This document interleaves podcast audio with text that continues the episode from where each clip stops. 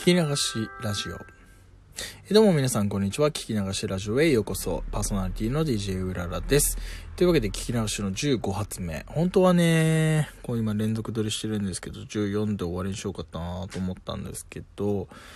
まあ、ちょっとこの15まで取ると下書きがマックスまで埋まるんで、まあどうせだったらちょっとあと1個だったらやっちゃおうかなと思って、まあ今のこのテンションで話せることを話していきたいなと思ってます。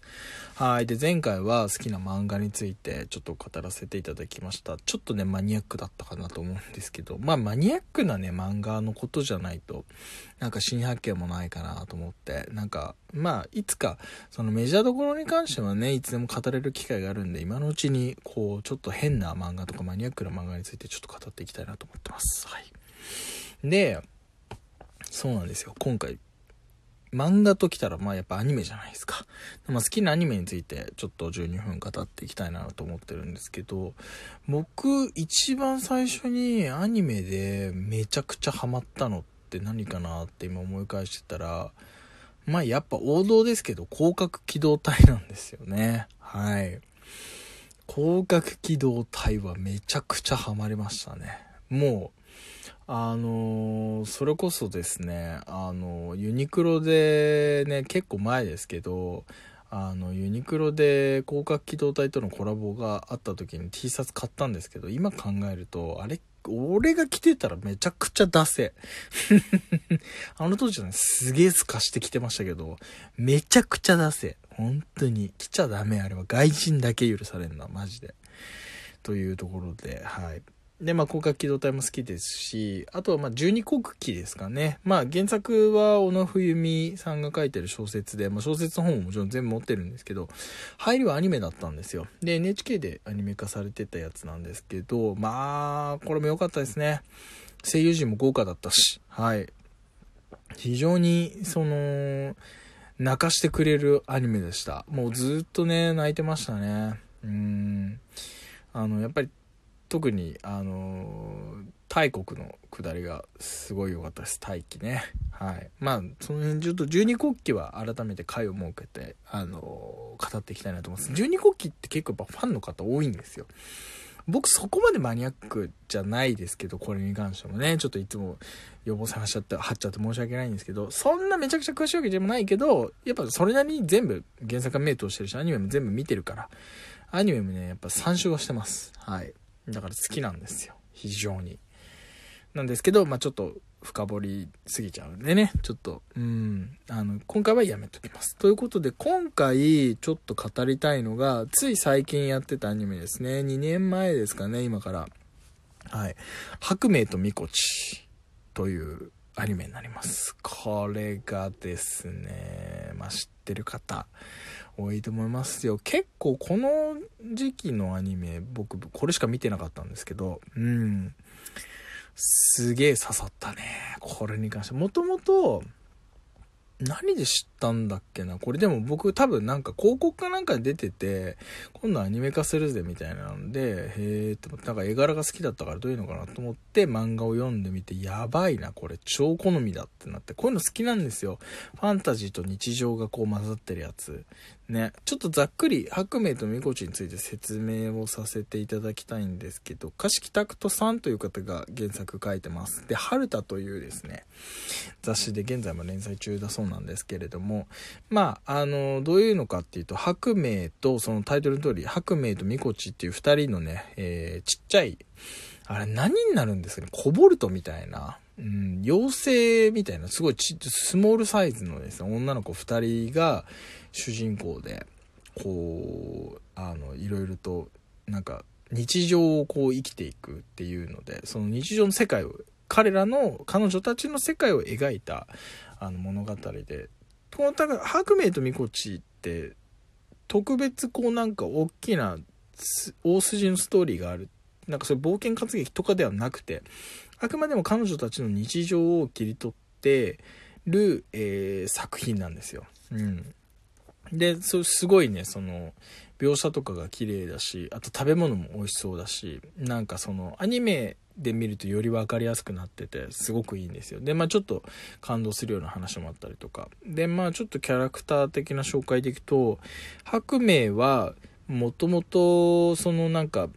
今二人が住んでる家のもともとの主で、なんかその、いろいろ料理が上手で、まあ、すごい女の子らしい子なんですよね、白明は。で、あのー、なんかいろいろとこう、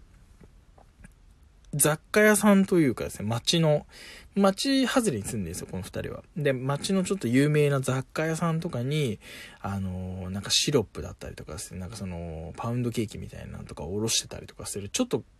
人気、隠れた人気がある、なんかその料理上手な、あのー、人だったりとかするんですよ。まあ、歌も上手かったりとかですね。まあ、ちょっと結構女の子らしい女の子。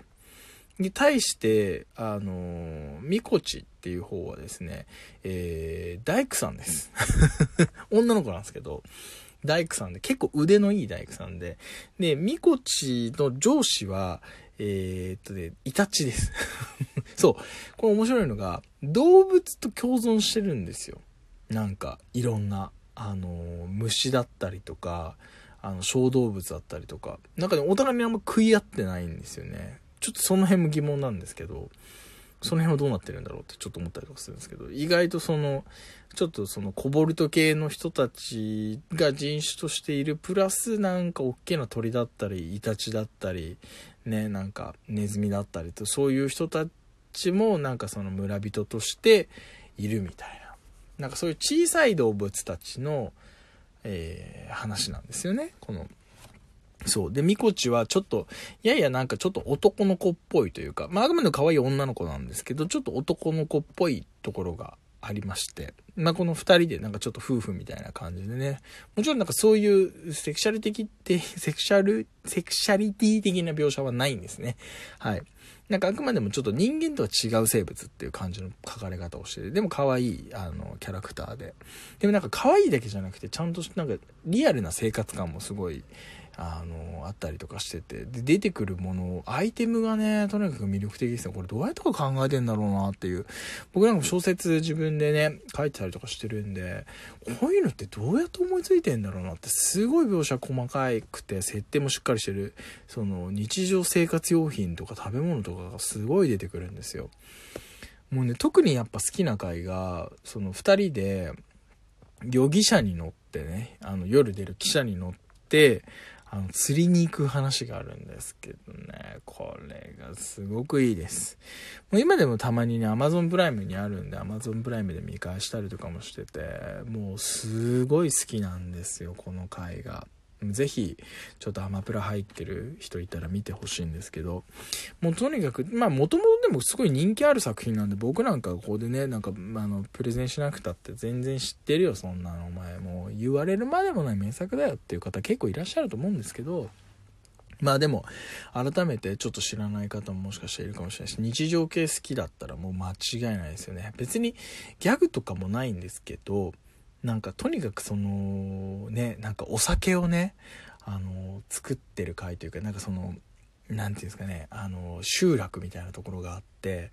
あのそこでこう秘密のお酒を作ってた人が、まあ、その集落のなんかあのリーダーだったんですけど亡くなってそのなんか酒をあのレシピをもう一回ちょっと取り戻すために行ってでなんか古くから住んでる人たちと新しくこう入ってきた人たちの構想に巻き込まれたりとかするこういう話もあったりとか。でもねすごい面白いです。で脇役というかその